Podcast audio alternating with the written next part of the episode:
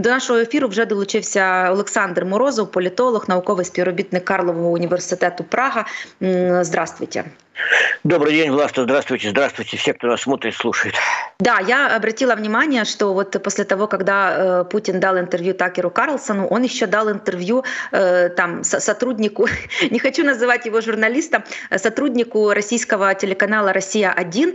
А, и знаете, это такое, э, такое впечатление сложилось, что Путин что-то не договорил во время интервью Карлсону, он еще хотел выговориться, объясниться, что это было, и вообще он, он, он при этом умудрился еще унизить Карлсона и сказать, что вообще-то интервью было не очень, и удовольствия я от него не получил, не знаю, почему были такие мягкие вопросы, но при этом э, он сказал, что э, вообще-то для Москвы лучшим президентом был бы э, Джо Байден, а не Дональд Трамп.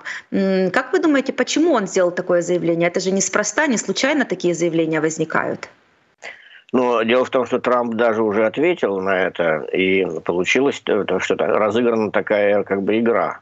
Э, Трамп ответил, что для него это даже комплимент, что Трамп такой, так сказать, опасный и не, так сказать, такой непредсказуемый человек, и что это Трампу даже льстит. Я думаю, что здесь вокруг этой тематики ситуация следующая. Ну, во-первых, для Путина, если смотреть очень так, ну, серьезно всю эту проблематику, для Путина э, ведь Трамп не является, и, ре, и реально не является, и республиканцы не являются, так сказать, э, партнерами. И партнерами не будут даже в том случае, если Трамп одержит победу на ноябрьских выборах в Соединенных Штатах. Э, существует некоторое такое, ну, как бы медийное облако вокруг того, что Трамп – это человек, который э, там предаст Украину, что Трамп – это человек, который разрушит НАТО, что Трамп – это человек, который э, вместе с Путиным будет дестабилизировать э, глобальную архитектуру. В, е- в европейских странах, кстати говоря, такие тоже голоса раздаются, в Европе беспокоятся на этот счет. Но если посмотреть масштабно, то ситуация здесь следующая. Трамп – и республиканцы, несомненно, будут поддерживать Украину. Э, невозможно себе представить другого сценария. Э, плюс к этому, у Трампа нет никаких инструментов для того, чтобы изменить ситуацию свою пользу. А резкие действия Трампа, они для Путина, конечно, будут очень сложными для реакции. А, а, Путин и Кремль адаптировались в значительной степени к нынешней американской администрации за два года войны. Все это хорошо понимают.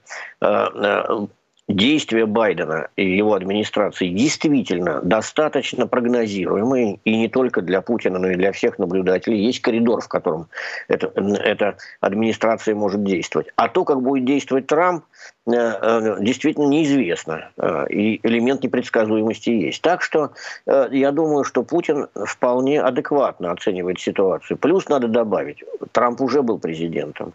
И Владимир Путин и Кремль не воспользовались и не смогли воспользоваться президентством Трампа в прошлом для того, чтобы как-то улучшить свою ситуацию. Да. Да-да-да, ну Трамп, вы, вспомнили о том, что Трамп сказал, что Путин ему, мол, сделал комплименты, Трамп этим воспользовался и сказал, что вы помните, это именно я э, вел санкции э, касательно э, Северного потока-2, э, и потом именно Байден в мае 21 кажется, э, отменил эти санкции. То есть Трамп моментально перевел эту всю историю в свою пользу, и вы все-таки считаете, что Трамп это очень непредсказуемый человек для Путина, касательно Байдена у Кремля уже есть какие-то представления, как можно работать, условно говоря, работать, вести себя с этой администрацией. И, им, и Путин был искренний, когда он говорил, что ну, все-таки лучше пусть остается Байден.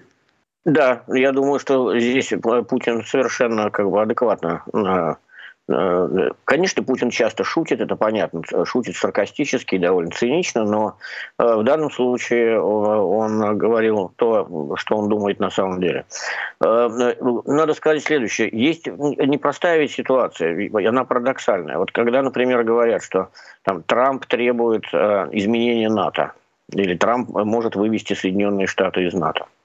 А, это воспринимается сразу как нечто катастрофическое. Но если вдуматься, что за этим последует реально, то э, мы видим следующее. Предположим такой сценарий, что Соединенные Штаты решением президента Трампа выходят из Североатлантического альянса. Во-первых, надо понимать, что при этом полностью сохранится военное сотрудничество между НАТО и Соединенными Штатами. А, во-вторых, э, Соединенные Штаты, выйдя из НАТО, получат возможность э, э, принимать решения о военных действиях, не ориентируясь в целом на консенсус, необходимый для таких решений внутри НАТО. И в-третьих, это приведет к стремительной и быстрой ситуации с развитием концепции европейской армии. А, и не только европейской армии, но и укрепление всего восточного фланга НАТО. А, э, в этом плане надо понимать, что это, э, даже такое решение, оно Э, не изменит характера э, военного, военного и политического взаимодействия между Евро... Европой как таковой и Соединенными Штатами, как двумя большими центрами военной и политической силы. Э, это примерно так же, как выход Британии из Евросоюза или как выход Франции в свое время да, из, из НАТО во времена Деголя.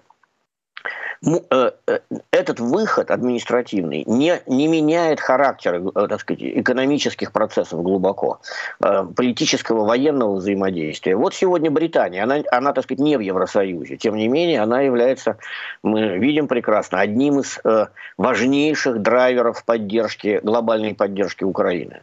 Э, наравне с теми странами, которые в составе Евросоюза. Так что вот надо смотреть на эти вещи очень широко и видеть их, так сказать, стратегический смысл. Э, э, я тут просто хочу э, напомнить, что да, действительно, может быть, знаете, заявление Трампа тогда всех шокировало, когда он сказал, что он, мол, будет поощрять Россию, чтобы Россия как-то, мол, провоцировала или даже нападала на страны, которые не платят вот эти взносы в оборону для НАТО, да.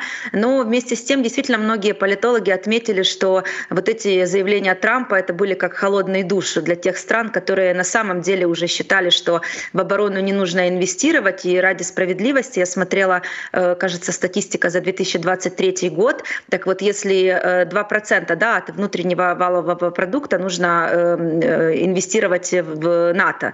Так вот, такие страны, например, как Германия, Италия, Испания, а, Франция, по-моему, даже, они платят меньше 2%. Поэтому, может быть, может быть такие заявления Дональда Трампа на самом деле как-то поспособствует тому, что, как вы говорите, э, образуется такая европейская армия, и это, кстати, не совсем выгодно Путину, если я вас да, правильно поняла. Совершенно точно.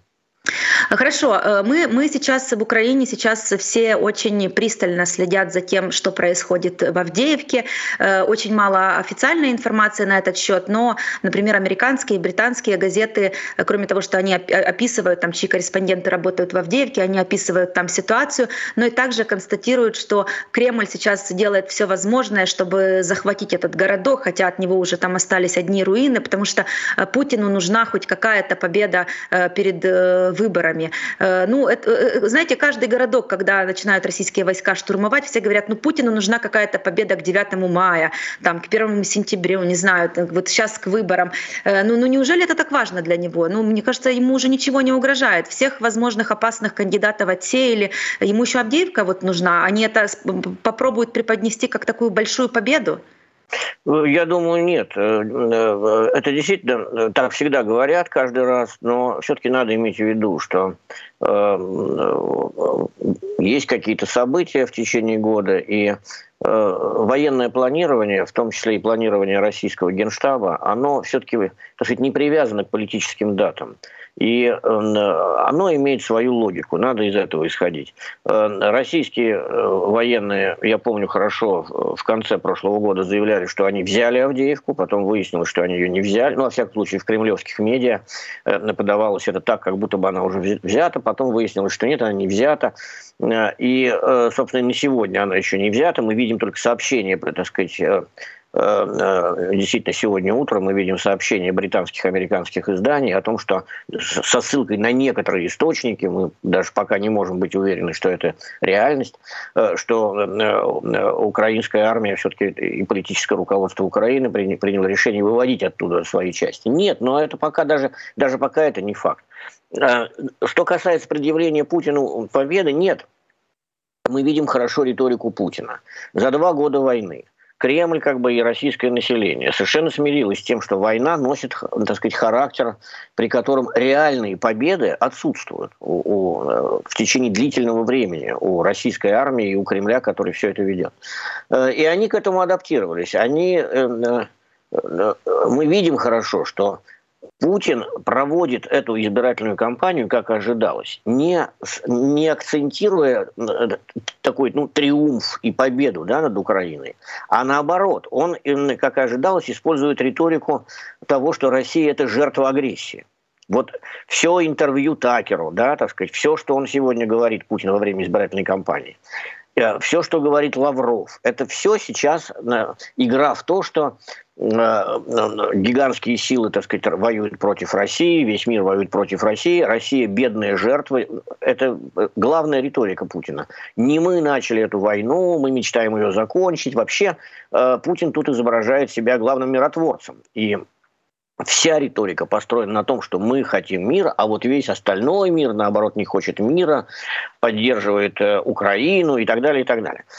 Таким образом, я бы сказал, что Путину действительно сейчас важнее в ходе этой избирательной кампании не демонстрация военной победы на поле боя, а скорее вот вся та пена вокруг переговоров, которые раздувают э, в том числе и кремлевские медиа активно, и российские медиа.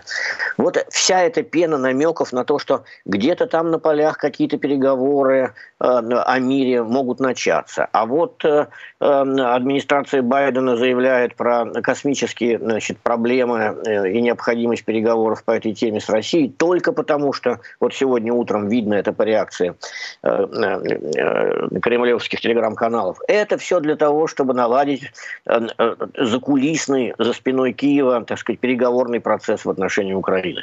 Вот эта игра в переговоры, под которой реально ничего нет, как и не было полгода назад, она действительно обслуживает избирательную кампанию Путина. А, а зачем он запускает э -э эти нарративы про переговоры? Чтобы выиграть время? Нет, потому что просто российское население э, как и показывают опросы, на которые опирается Кремль, э, растет число тех, кто отвечает на вопрос, что лучше было бы не принимать решение о нападении, а, и э, значительная часть этих же людей, это сейчас около 30-32%, говорит, что надо это заканчивать. Э, разумеется, э, э, понятно, что это говорят люди, которые заканчивать хотят примерно как и сам Путин, то есть захватив то, что захватили, то есть создать ситуацию некоторой долгосрочной передышки, замораживания и так далее. Но эти цифры реальны, то есть таково настроение. И Путин должен с этим считаться, не только Путин, но и администрация президента. Поэтому они манипулируют тематикой как бы, переговоров, чтобы население российское думало, действительно думало, что но не только мы хотим уже, чтобы все это кончилось, но и Путин этого хочет, и люди Путина этого хотят. Но обстоятельства не позволяют закончить. Вот с чем. Да, но это как-то, знаете, не коррелируется с тем, что, к примеру, Путин сказал вот в том, в том же интервью на телеканалу «Россия-1». Он сказал, что вообще-то я сожалею о том, или вот, что мы раньше не напали. Да, ну это не дословно, но э, суть была в том, что мы, мы, жалко только вот все хорошо, но вот нам надо было еще раньше это все дело начать. Да, совершенно точно, да. Но это э, у него такая идея была и раньше, она связана вот с чем, с тем, что э, внутри вот этого сказать, действительно путинизма с 2004 года и дальше, то есть в течение большого срока, была идея, что надо, так сказать, в кавычках решить вопрос с Украиной. Но а как решить? Э, долгое время Кремль ведь рассчитывал ее решить с помощью гибридной войны, то есть с помощью каких-то форм, которые позволят деморализовать украинское общество и каким-то образом э, значит, там, привести к власти в Киеве э, прокремлевских деятелей. Когда Путин говорит, что надо было решить проблему раньше, он собственно говоря, и сейчас ведь аргументировал, когда напал вот в 22 году, там такая же была аргументация. Спрашивали, почему вы это делаете сейчас? И я помню хорошо, что в кулуарах администрации президента это была главная аргументация. Они говорят, Путин сказал, если мы сейчас этого не сделаем, через пять лет это будет сделать еще сложнее. То есть смысл в том, что, а, разумеется, некоторое э, уничтожение Украины как план – Э, не обязательно военными средствами, оно существовало у Путина. Он теперь жалеет, несомненно, что, э, скажем, в 2014 году когда Украина действительно находилась в ситуации политического кризиса, и Путин воспользовался этим, Кремль воспользовался этим, безусловно. Я думаю, что Путин жалеет, что он тогда не сделал больше.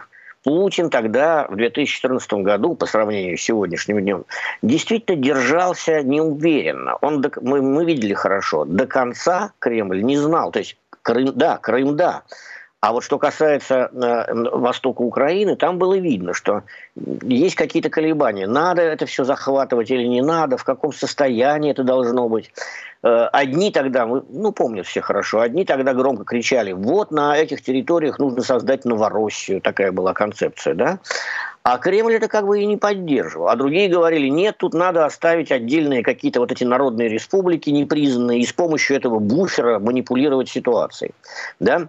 Э, и, собственно, наверное, Сурков был сам тоже сторонником такой идеи. А третьи говорили тогда же, что и, кстати говоря, Стрелков, так сказать, был э, тогда одним из авторов этой концепции. Нет, надо дойти до Днепра. Надо как бы э, полностью тогда же разрушить. Я думаю, что Путин, когда сейчас это сказал, он именно это имеет в виду. Эх, как жаль, что в 2014 году, когда ситуация была лучше сегодня, значит, мы э, не разрушили Украину окончательно. Ну что ж, история здесь распорядилась не в пользу Путина и тогда, и я думаю, что и сейчас она распорядится не в пользу этого э, человека. Спасибо за коментарі. Олександр Морозов, політолог, науковий співробітник Карлового університету Прага. Е, У нас на цьому я роблю паузу. А після новин ми знову повернемося до ефіру і будемо вже говорити про Авдіївку.